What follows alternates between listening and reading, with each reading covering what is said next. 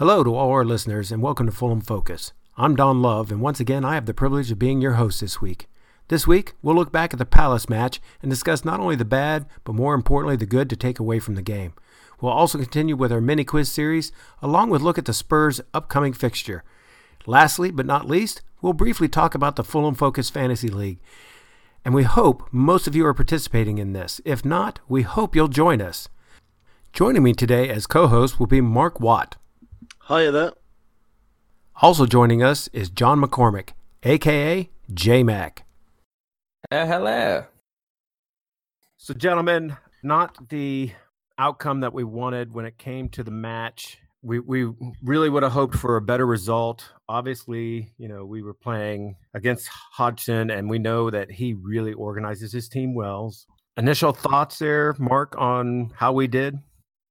Uh, oh, it's it's it's difficult, and and even and even talking about it now, it it, it is it is tough. But like most people agreed, you know, the first half an hour, I thought we were excellent. We we stuck to our, our game plan. We passed the ball well, and and we moved it around the pitch nicely. But you know, when uh. Uh, when Schlupp got that, that that first goal for Crystal Palace, it, it really knocked the stuffing out of us a little bit, and we, we kind of lost our lost our way a bit. So it was a game of mixed emotions, really. I mean, it was so great to be back in the league, and and it and it was fantastic. You know, the atmosphere was so good, but yeah, definitely a, a bittersweet kind of kind of day for me. Um, it the the big positive definitely was the fact that you know I could I could see the team were were picking up where they left off. We still play the, the football we want to play, but yeah, it was definitely a, a, a big knock uh, to to go two behind. J Mac, I know you were at the game. Uh, was there anything that you saw that was incredible, or you know you could think of that was really positive about the team, even though we didn't get the result we wanted? Slav out. Nah, I'm just joking. Um, I personally, I was, I was feeling like Mark, and then actually, I rewatched the highlights just a few minutes ago, and I feel a lot more positive now. It was a very bittersweet day, but we just got completely royed. I mean, he he knew what to do. I mean, I'll tell you, as soon as we had to switch sides, I knew we were buggered. I just knew that something was wrong. Like we really ch- changed the size of the teams, and I just knew that. Oh, you mean in the very beginning? yeah, I was a sneaky old Roy doing his black magic. Like it just, I just really, I, as soon as I saw that, I was like, well, this is it now. It's over. But you, th- you, think that was Roy uh, getting a little dig in or trying to throw us off? That wasn't uh, Fulham just not paying attention and going to the wrong side.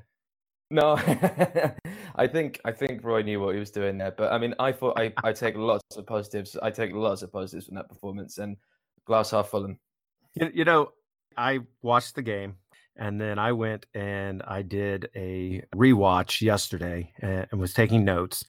And I know people were they came out crying right away about you know this and that and the team and how we did and woe is me. I, I was actually like you. I, I, saw a lot of good positives, and I actually went back. I, I saw somebody had posted this on Twitter, so I went back to to look it up.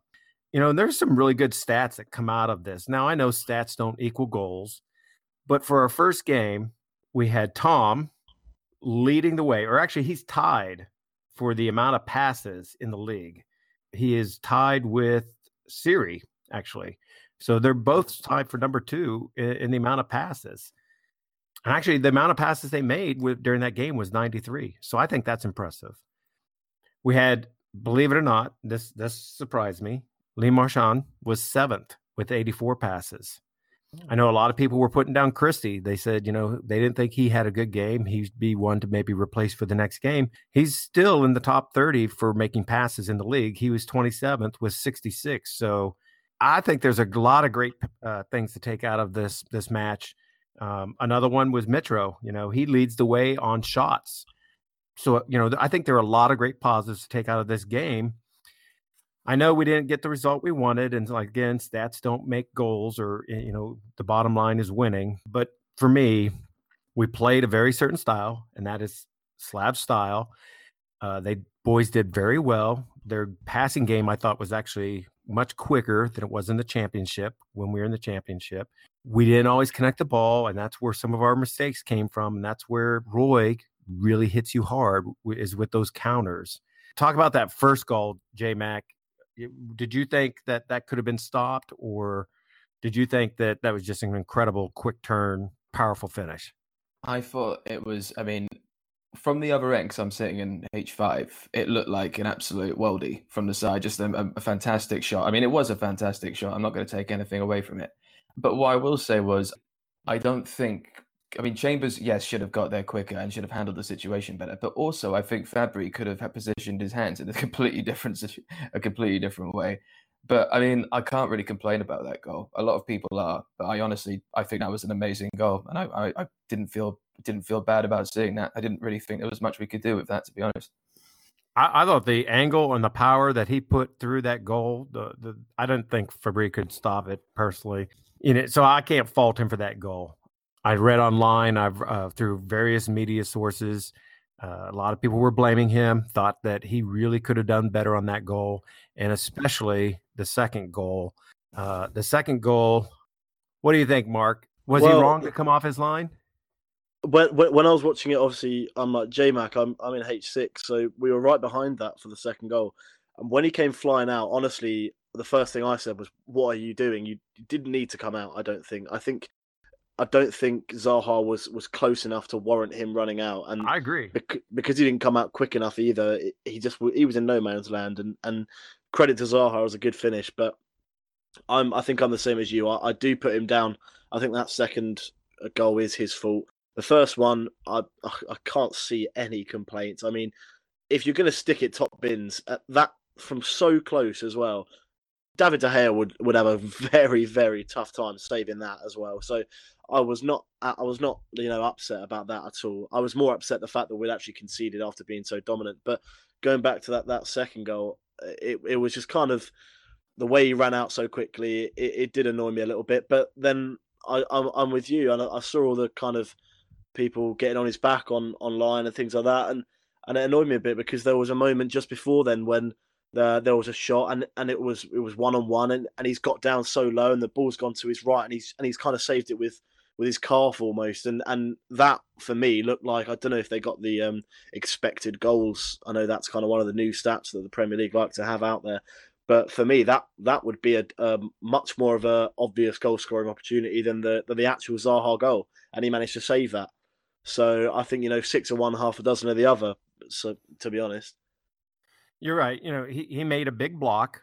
You know, there are positives uh, that Fabri did. He he made in like the 62nd minute, Zaha gets a breakaway and he makes uh, himself big and he did catch it with like his calf, his leg, and he makes himself a, a great block.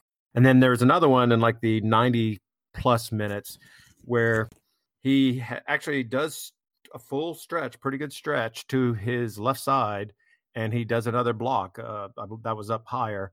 So I do think, you know, there is a bit about him that, you know, looks pretty good.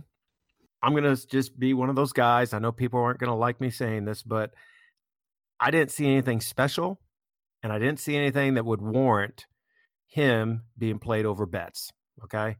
Uh, I am a Betts fan. I, I love him. I loved that he came in the last two seasons, halfway through the seasons, and stepped up big and did a worldly job, I thought, for us, a fantastic job for us. So for me, I'm very disappointed that he did not get in this side because, again, I not knocking Fabri. Uh, I do think he was responsible for the second goal, but he didn't do anything that was like, oh my God, you know, this has got to be our number one guy, or this guy should be starting over Betts. So that's all I'm going to say. You know, did you guys think that Fabri should have started over Betts real quick? Do you, do you think he, J Mac, do you think he should have been the first uh, choice? or do you think Betts should have? I personally would have picked Betts. Um, Betts has been this is this goes beyond the sort of sentimentality of him waving a flare around. It's uh, Bettinelli is just you know there some people have been saying that that he's not Premier League quality. How do you know? He hasn't been in the Premier League yet. Exactly. And people are in, and people are saying Sergi Rico and Fabri are Premier League quality. How do you know? They've never played in the Premier League. In fact, I'll go as far as to say that the Turkish league and some parts of the Liga are inferior to the championship. So I'm just saying, I don't think, I think there's something else going on. Apparently, there's an attitude problem with him and Slav. I'm not too sure. But I'm very disappointed that Betts didn't start. He would have far more command over the back four than Fabri did that day. I would agree. Mark, anything to add? Oh well, seeing as you're both, you know, loving Betts so much, I'm gonna, I'm, I've, I've got to be, uh, be honest here. Like, I, I agree. I think, I think the work Bettinelli's put into the club, and we can't, it can't be understated. You, you mentioned he came in halfway through last season, and, and he was commanding, and, and we can say all we want that he's not Champions League quality, but, or rather, not Premier Premier League quality, but for me, I, I, I trust in Slav, and and there could be a falling out. We don't know that, but at the end of the day, Slav has made these decisions, and and they've worked. And if he's felt the need not only to sign Fabri but also to bring Rico in as well, uh, and you've got to remember that obviously Betts' dad is one of the goalkeeping coaches. I mean, none of these decisions are going to be taken lightly.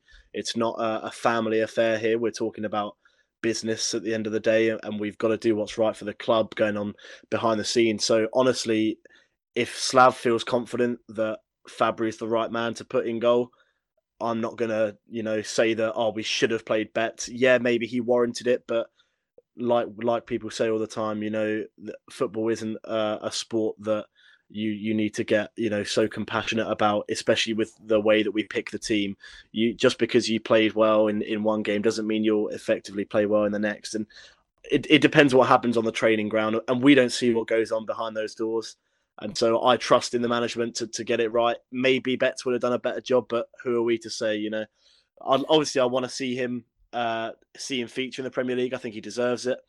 Um, but only time will tell. To be honest, we could be uh, we could be having this conversation in six months' time and be thinking, "Wow, Fabri is an incredible keeper. I'm so glad we stuck with him, and he and he's dominant, and he and he works hard, and all these great things about him." But we just don't know it yet. So until we can get a bit more of a solid kind of you know understanding on on the keepers, I'm fine with us keeping Fabri in the sticks. To be honest.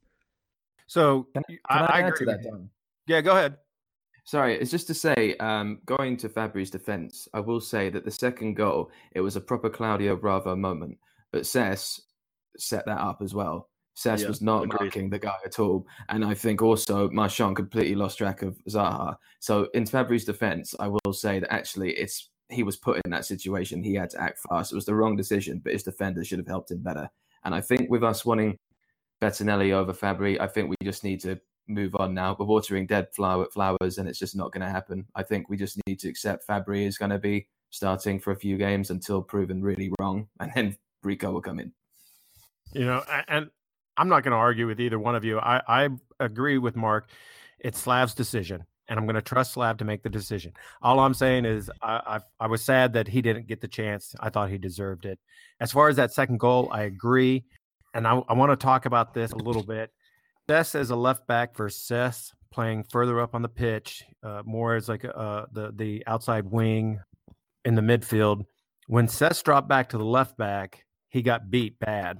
He he did set that goal up. Now it was an incredible ball that was put through, you know, where it's it's slotted between Cess and the outside uh, or center back, and that beat both center backs. But again, this is where I just don't think Fabri should have came off his line so quickly I think he should have held a little bit longer. So moving on, let's talk about a few other things on about that game because there's a lot to talk about. I want to talk about some of the other players that uh, new players that were in there. Brian uh, on the outside, I thought did a fantastic job uh, for opening day. Chambers, I thought had a great game. Uh, I'm concerned about Brian, uh, him having a knock to his ankle. I hope he's going to be able to play next week.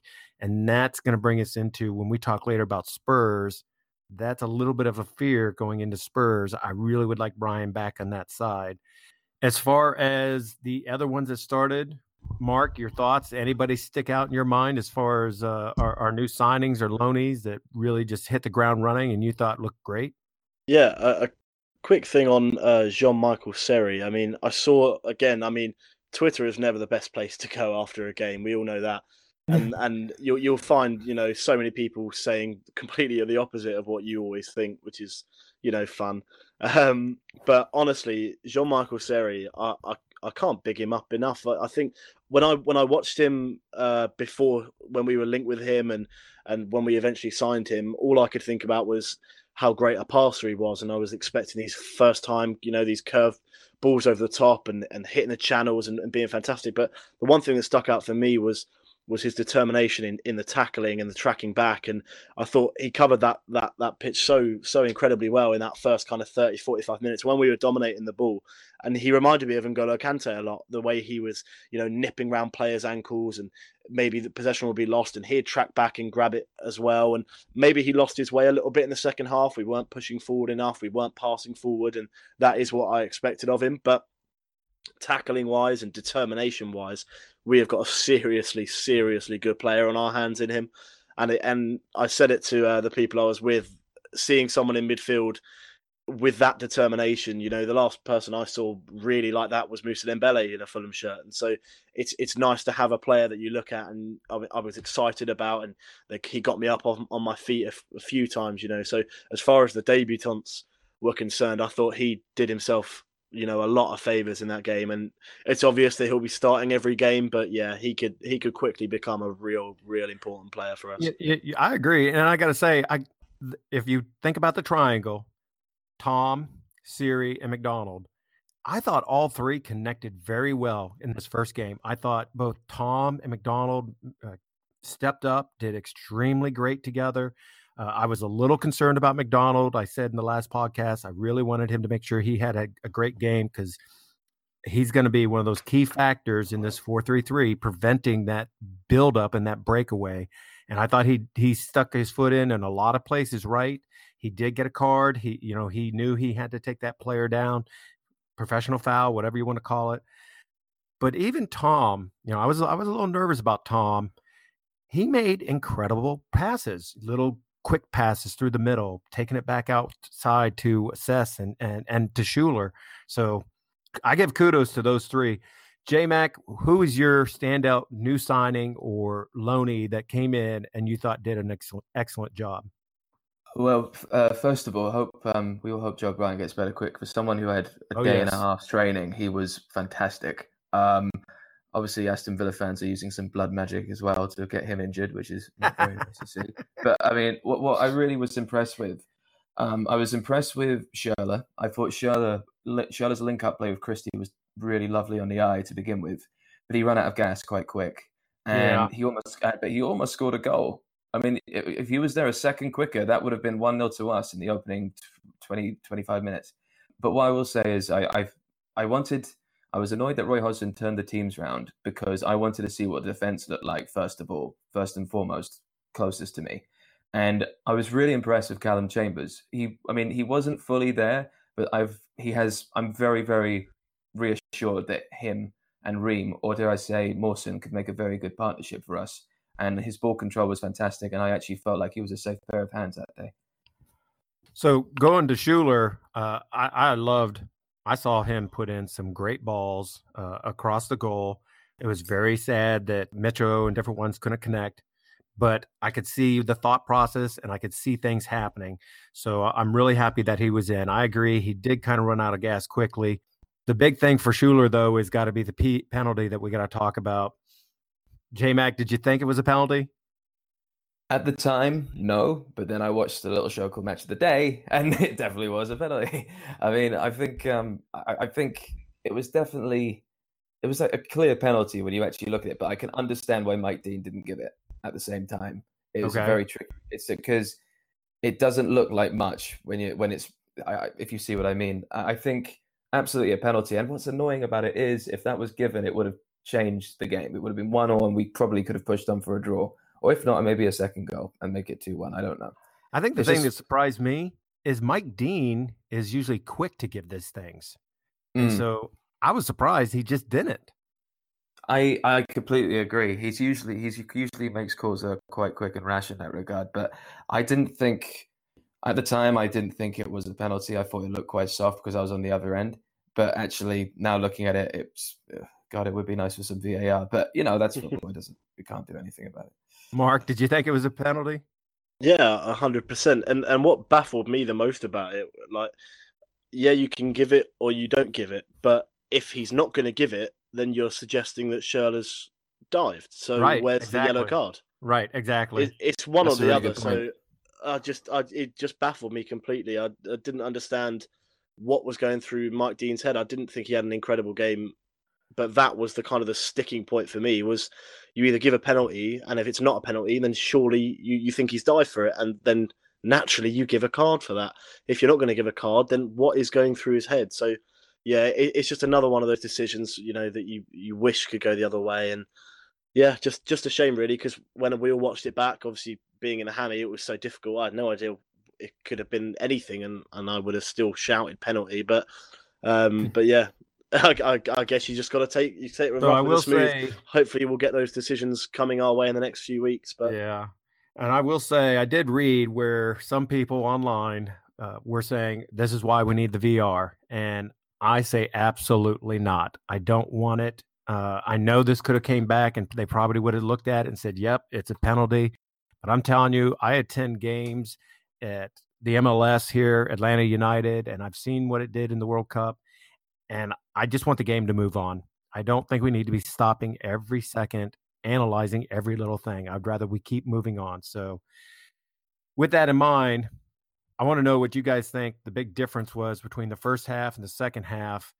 What made us kind of all of a sudden just, to me, fall off the pace? At least that's what I was thinking. What do you guys think we could have done in the second half to change things?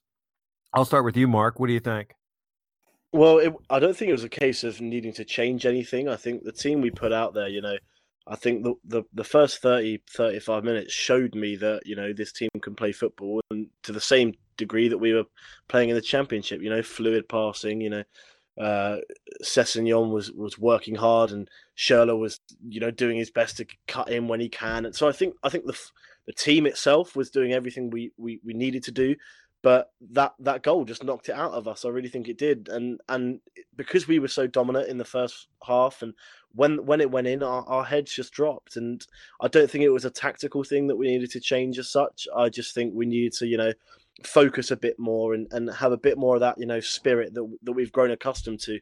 Uh, in the second half of last season, and and just stick to our own game plan. I mean, Hodgson, what can you say? He knows exactly what he's doing. He knows the club, and and he's got a very very well drilled Palace team out there. You know, none yes, of those players that none of those players that started were, were brand new signings. They were just they know they knew exactly what they were doing. They were they were drilled, and and yeah, I mean, if we'd have changed it up and the scoreline had stayed the same, we probably would be saying, you know, why? What was the point in changing it? So I wasn't overly uh, concerned at half time. I thought, you know, stick to the game plan and we'll be okay. But you know, it wasn't meant to be.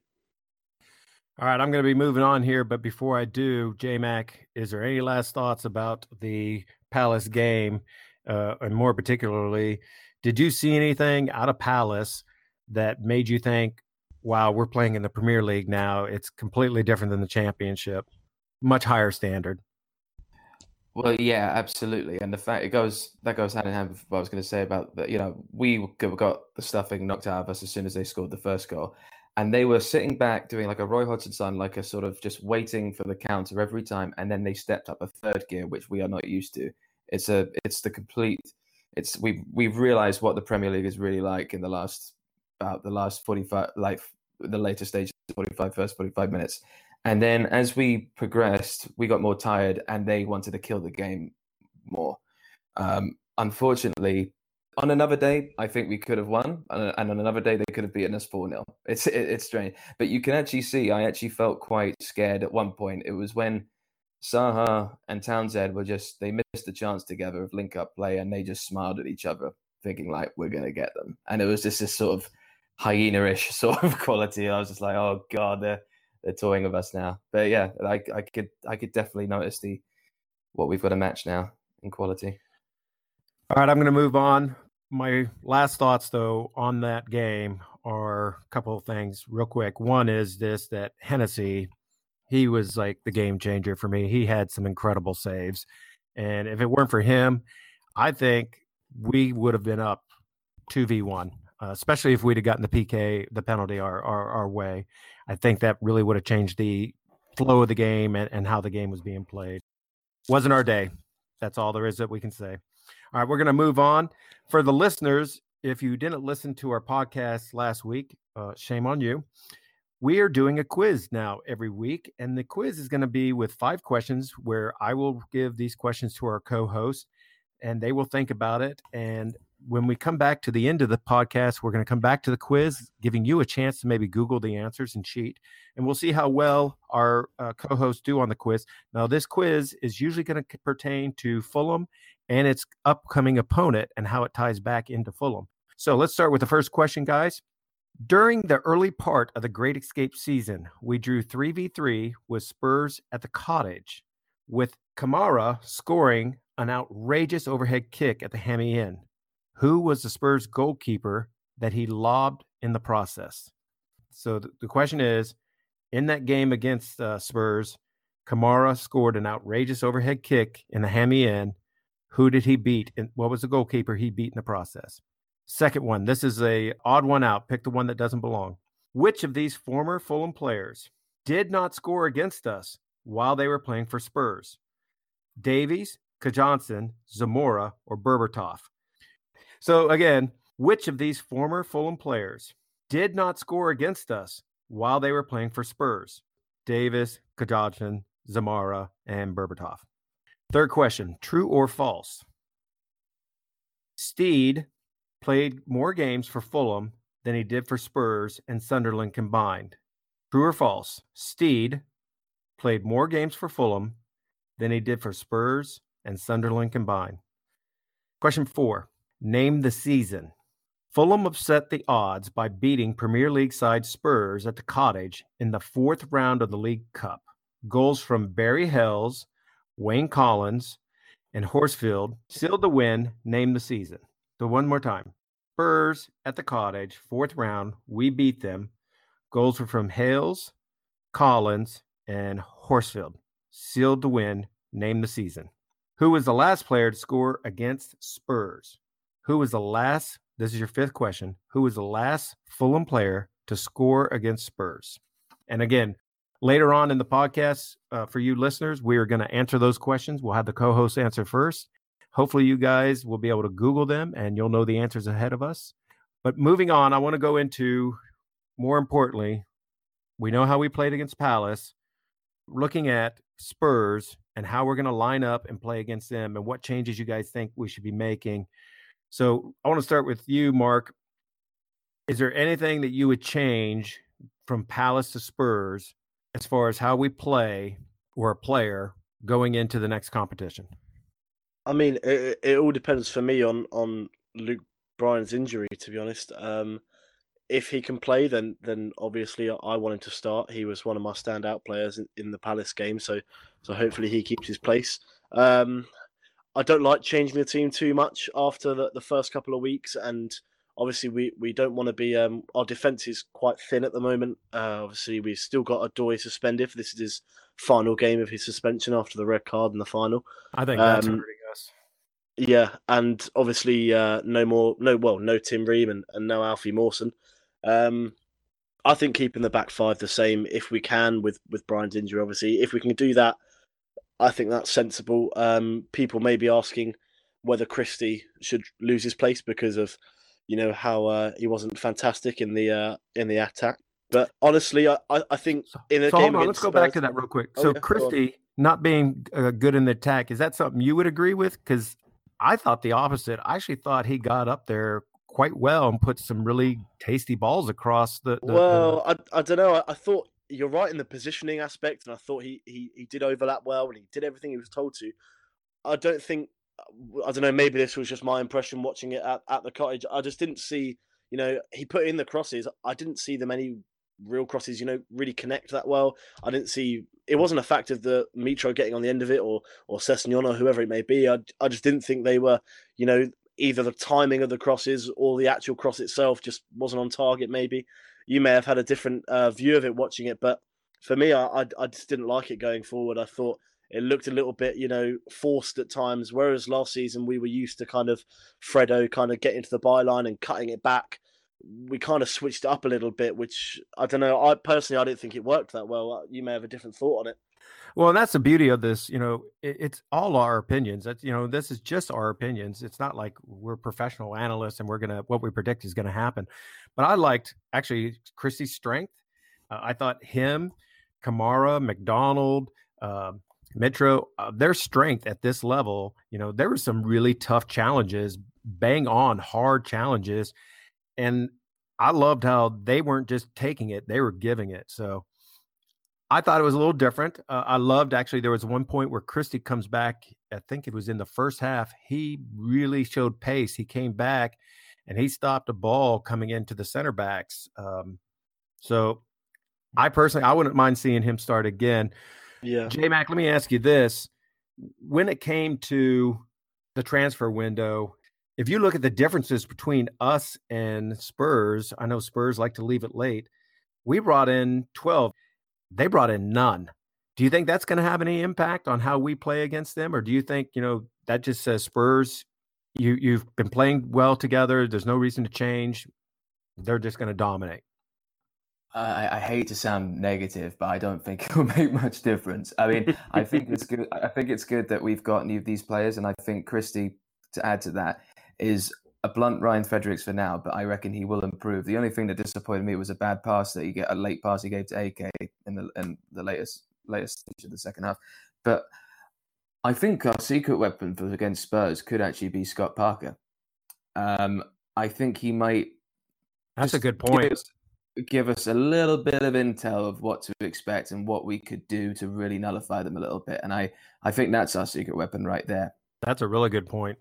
Uh, you know, so if you look at, like I said, Spurs brought in zero when it came to their uh, window, but one of the positives that they did have, I think, was in their attack, and they play a four-two-three-one, and in playing that four-two-three-one, you know they're going to have more lines of both attacking and defending than we do.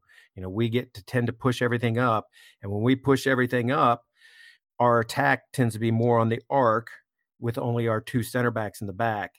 And I think that's where we get kind of caught. And this is where I again K Mac has got to be uh, essential in, in defending that breakaway and that buildup. Do you guys think there's anything in Spurs, especially with their attack, that we should really be watching and, and be ready to defend against? How about you, Mark? I'm sorry. Start with you. no, it's fine. Um, one player I've been really impressed with is Lucas Moura. Um, he kind mm. of came into that Spurs side and, and didn't really have his own um, position. I think Heung-min Son had such a fantastic end to last season that it was difficult for him to get in that team. But watching him in pre-season and against Newcastle, I thought he's quite an intelligent player, um, which I think is it's going to be difficult. You know, uh, obviously Dele Alli is always a threat, late runs into the box and and such, and we we played Spurs obviously in the um in the FA Cup uh, when Harry Kane got that hat trick against us at the cottage. So so we know how they can hurt us. We know exactly you know how that attack works. They're they're quick passing. They create the space early. Uh, so it is just going to be a case of containing. You're right to point out. You know, K Mac is going to be hugely important there, breaking up the uh, the play, and and it'll be interesting to see um, if Johansen features because I think that's probably one of Johansen's strengths is is kind of gauging the the right time to defend and the right time to turn it into attack. So maybe K Mac to start, and then maybe see Johansen come in uh, a little bit earlier than he did against Palace, uh, and who knows, maybe playing alongside uh, K Mac instead of replacing him. But I think that is where the game will be won in, in that kind of midfield battle area. I'm I'm not holding out too much hope because Spurs are a very very dangerous team. I mean, make no mistakes, they didn't sign anyone, but you know you don't. I don't think you always need to sign. They they got hammered for it for not signing anyone, but their team is very very good. So I think their team's excellent. They, they finished well last season. In precisely, in yeah, yeah. So I I don't see. I agree. You know, there's not always a reason. If things aren't broken, don't change it. You know, it's that old age adage. So the one thing that they are going to be missing again is Son, is off playing the Asian game. So Son is not going to be available for this game. So that makes you almost think, well, maybe this is a good time to be playing them. Uh, one of their key players isn't there. J Mac, is there one player for Spurs that we need to be watching for, or is there, or is there a weakness that you think we can uh, take around and dominate or, or take advantage of? Christian Eriksen, all day long. Like he needs to be stopped. I think what we need to do is possibly. I mean, it could actually be a moment. I think we might see him um, at least as a substitute of uh, Anguissa, maybe. Um, I think I said that right. Um, did you see the rumor? Did no. you see Real Madrid are after him? They, there's a What? chance. It sounds like listen, listen. This is what I read. I read, and I I read it on several places. There's a good chance that Modric might be leaving, uh, and if he departs, supposedly Real Madrid would be after Eriksen to replace him. So Oh, I thought you meant Oh, I, see- I thought you meant Anguissa. no, no, no, no. I thought I'll take no. a hundred million for him if they're coming for it. God almighty. No, no, no, no. So- you know, maybe we'll get lucky. Maybe uh, Eriksen will depart, and we won't have to deal with him at all. But that that is the rumor currently. And again, that goes back to what I said last podcast. It's a shame that all of Europe, including England, don't close the window at the same time because Yeah. now Europe clubs come in and they poach off of other players. Still, you know. yeah. So- another. Sorry. Yeah, go ahead. I was just going to say another thing we potentially have in our favour is that Harry Kane has never scored a goal in August until now. so you know, it's just I just feel like it's going to be such a Fulham set. It's like it's like the Sunderland home game again. You know what I mean? I mean, Right. I hope somehow we can avoid that voodoo, but I mean. It is asking for a little bit, but if it, but that is on our side. If if if you know superstition is actually a thing, that is that is something to believe in. Okay. And, and you know, I, for me, the positives are we're going back to Wembley. Okay. We were just Yeah. there. Great result at Wembley for us. I don't see why we can't have another great result there. You know, I, I not saying that we're going to nick one away. I'd love if we would nick it and just take it all, all, but I don't see any reason why the players should be going there and be scared of Spurs at all. I don't see a reason why we can't get like at least a tie and, and get a point Yeah. a- a- out of this. Either one of you say anything different? I mean, I, I'd love, I'd love us to go and you know get all three points or, or get the draw. Um, it, it's one of those games where you know you, you just like the Palace game. We're so uncertain of how we're going to fare, and and I think we show, like I said, we, we showed good glimpses of, of what we can do on on on Saturday, but it, it's so difficult to call at the moment. We obviously uh, think that this Fulham team are special, and, we know that what they can achieve. We know what they can play like. So, you know, who's to say we can't go there and and you know hold them out for the first half and then go ahead down the other end and and nick a goal? You know, I don't want to lose our record at Wembley, as I'm sure the team don't want to do it either. So, you know, fingers crossed. Fingers crossed. So, J Mac, that's going to bring me to let's talk about our lineup. Yeah. What do you think our lineup should be going against Spurs? And we're going to assume that uh, Slav is still going to stick with his 4 3 3. I think he will stick with a four three three. There is there is an argument some point in the future of this season that I'll bring up on another podcast another time that we could go three at the back soon, um, just by judging by the amount of centre backs we have and allowing Schürrle to play on the left with uh, uh, beside Mitrovic with Sessegnon as a wing back on the left. But we'll talk about that another time. I think we will remain pretty much the same. Actually, I think Slav is very. We know what Slav's like with his with his when he picks his squad. He's very stubborn. I don't think he'll make much changes at all. In fact, I'm pretty sure that it'll actually be more or less exactly the same. I would personally maybe like to see Mensah start just to actually see how, how his speed is compared to uh, Christie's. Um, but perhaps, I mean, I could see M- being on the left as a left back. Um, but then I wouldn't actually know where we'd be for in the centre back to replace him with because Joe Bryan might still be injured. You see? What do you think, Mark? Yeah, I, I, I, I agree with J Mac. I'd like to see Fosu-Mensah. I really would, just because he's come with a lot of pedigree and, and a lot of you know Man United fans were, were, were excited, you know, that he could get the game time. So I would like to see him feature. I think that'll be good. Uh, if if not for, for, for him, but also for all the fans, especially you know to test him out against a, a very good Spurs side. But no, I agree. The four three three will stay, uh, and I think we will line up very similar to how we did against Palace. I can't see uh, any huge changes, uh, unless, like we said, uh, that that Luke Bryan's injury is um, a bit heavier than, than what we had uh, first anticipated. But you know, same same eleven, and, and we've got to try. So give it so for both got, of you, really the only change is if Bryan's injured, uh, dropping in Mensah. Other than that, you would stick with pretty much the same lineup. Yeah, I J-Mac, think is that so. right? Yeah, pretty much. I mean, Okay. I, I put I put Le Marchand as a le- as a left back, and I get another centre back next to Calum Chambers, definitely. And I think actually Mensah can play at centre back. So yeah, I think that that that might actually happen. So I know a lot of people would take Christie out. I really would stick with the back four. I got a bad feeling Bryan's going to be uh, out with a knock, and I would drop Mensah back in there. Some people say, "Well, drop Seri," or I'm I'm sorry, drop Cess back there. He's you know he plays left back, but I'm not convinced right now, especially at this level, that that's what he should be doing. I feel like we need somebody stronger back there and let him keep going up forward.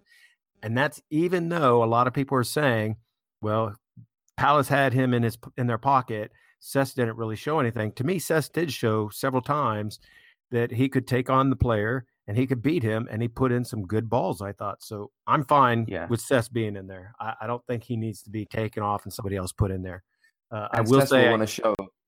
Sorry. Man. Oh yeah, he's going to want to prove himself. He's he's not going to want to back down and say, "Look, I can't do this." And I think that's what all the players are trying to do. They're all going to try and prove, "Look, I'm here and I belong at this level. There's no reason for me not to be at this level. And that's the beauty of the way this team is right now. Yeah. So let me ask you this. Okay, if we're all going to kind of pretty much stick with the same lineup, I have to go back to uh, playing at Wembley.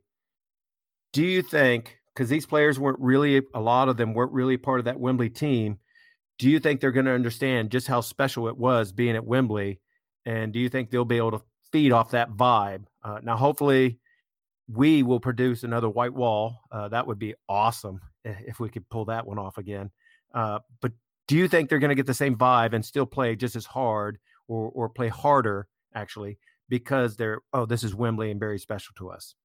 Um, I personally think that they we I think I hope I really hope we do show the white wall again, and I hope we all sort of recollect like remember the feelings that we had when we were there. But I think I think honestly, it's a, it's a lot more of a neutral ground this this uh, season than it was for Spurs last season. Um, Spurs, this isn't really Spurs' home. They're going to go into this into the new toilet seat stadium very soon. No, so, actually, I just read uh, on several websites that supposedly I didn't catch the amount. They made a secret payment to the FA so that they can stay there through the 2019 season because oh they're worried the stadium won't be available.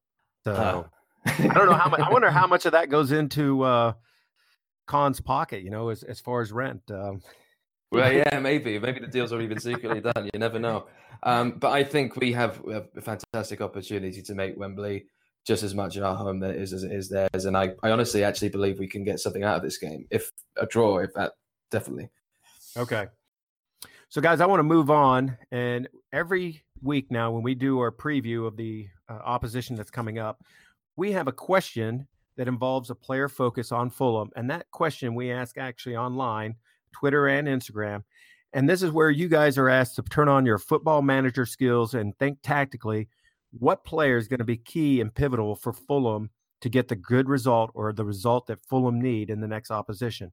So again, which player is pivotal for Fulham to get a positive result in the next match? We want to think tactically and consider the opposition's strengths and weaknesses, etc., when considering your answer. So, Mark, like I said, what Fulham player do you think is key in the next game?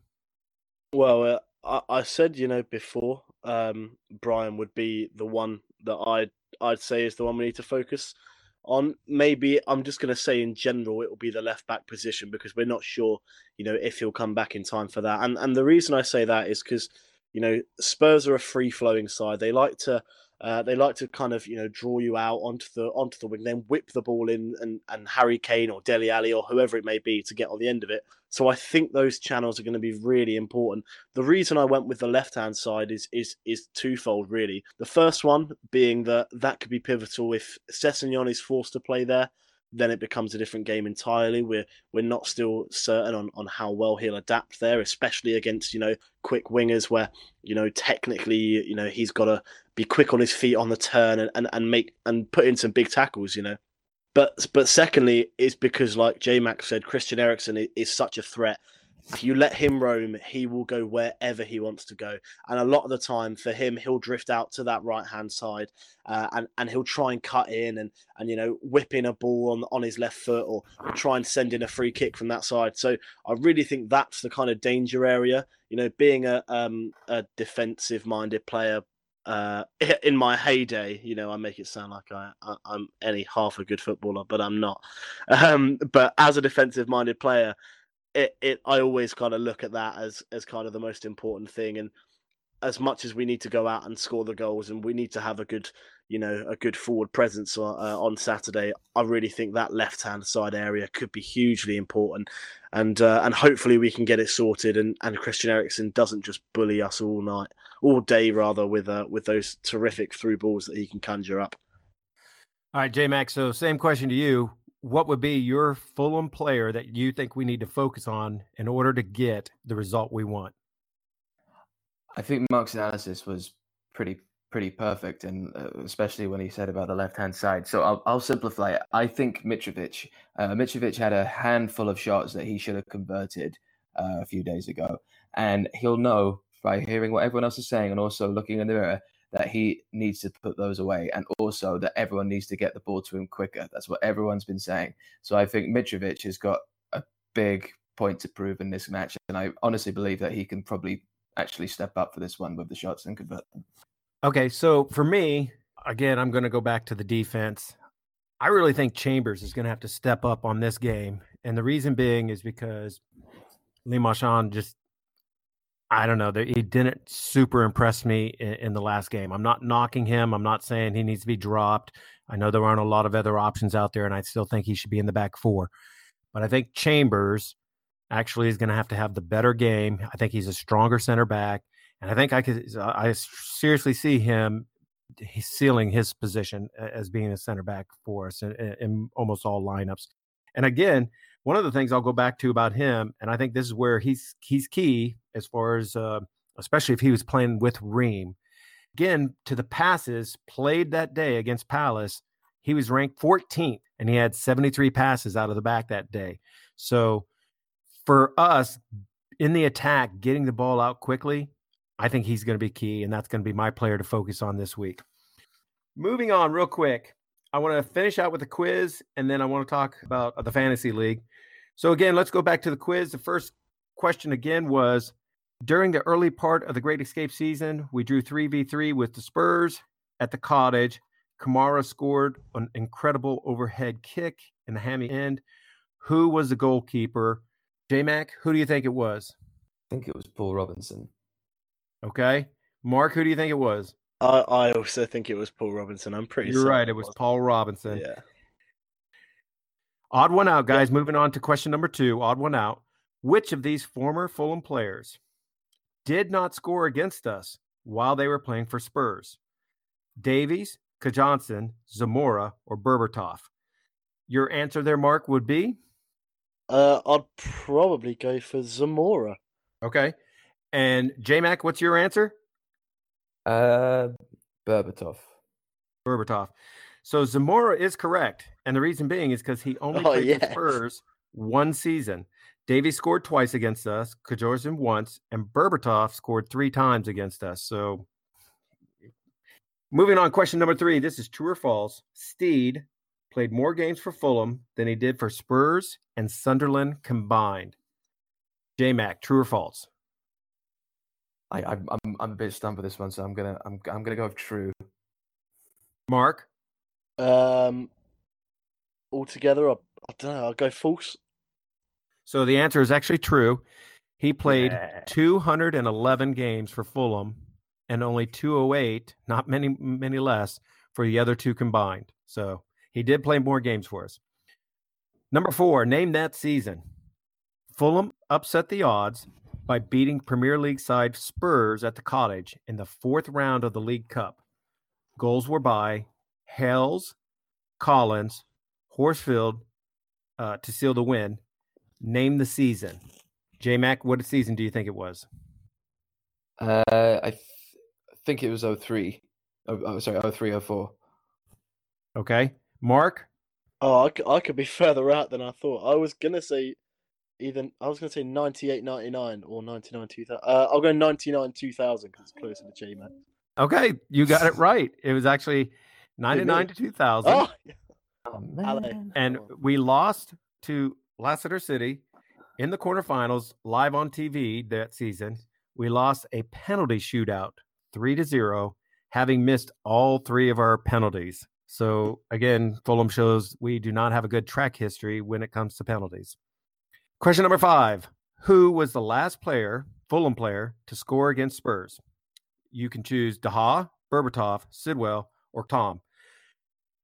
Who is your answer there, Mark? Uh, I'm going to go with Steve Sidwell. Okay. And J Mac, what do you got? Oh, Steve Sidwell, definitely. Okay.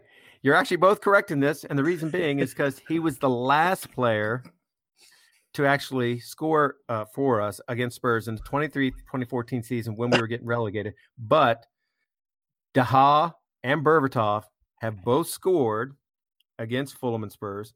Cairney hasn't scored yet against them at all. So I don't think that's going to hold. I think he will get us a, a, a goal here. I, I, do think he will be the one that maybe can nick us a goal. And I think that streak's going to come to an end. So let's do it, Tom.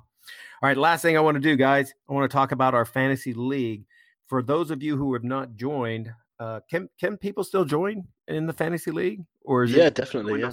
I'm pretty sure. Yeah. So if you haven't joined and you want to join us, I'm going to give you the number here for our personal league in the fantasy league. And of course, this is at fantasy.premierleague.com. Okay. And our personal number is seven nine two nine six eight dash one seven six six nine four. Again, real quickly, seven nine two nine six eight dash one seven six six nine four. And again, that's at fantasy.premierleague.com. JMac or, or Mark, let me ask you, how did you finish in this uh, competition? I, I was a hundred. You you you a hundred? Yeah, I'm I'm oh actually tied with several people at hundred. I was I was surprised, very surprised. Yeah, I didn't have the best of weeks. I think I got about I think I got fifty, maybe maybe just less, forty nine. No, no, no, not points. That's where I stand. Oh, oh, okay, okay. God bless. If I had a hundred, hundred points, I was like, you must I'd be, be very, you must be doing great. Um, I, I, I'm not too sure. I guess 59 points. I, th- I think I must be. I, I, don't know. We've got quite a few people in there now, so I think I'm. You know, I don't think well, I'm in the top hundred yet. That that was with me having 62 points. Yeah, so I'd say I'm probably like you know around the between 100 and 150. I'll be happy with that. J Mac, do you know how you did? Yeah, I got 44, and the reason being, uh, it was really annoying. I, I put Ruben Neves off, and he scored 12 points, uh, and I, it was such a mistake. And if Sane hadn't come on as a sub for City, Neves would have replaced him. But Sane had to come on in the 94th minute and just get one point for me, so it ruined everything. So yeah, really, really bad week.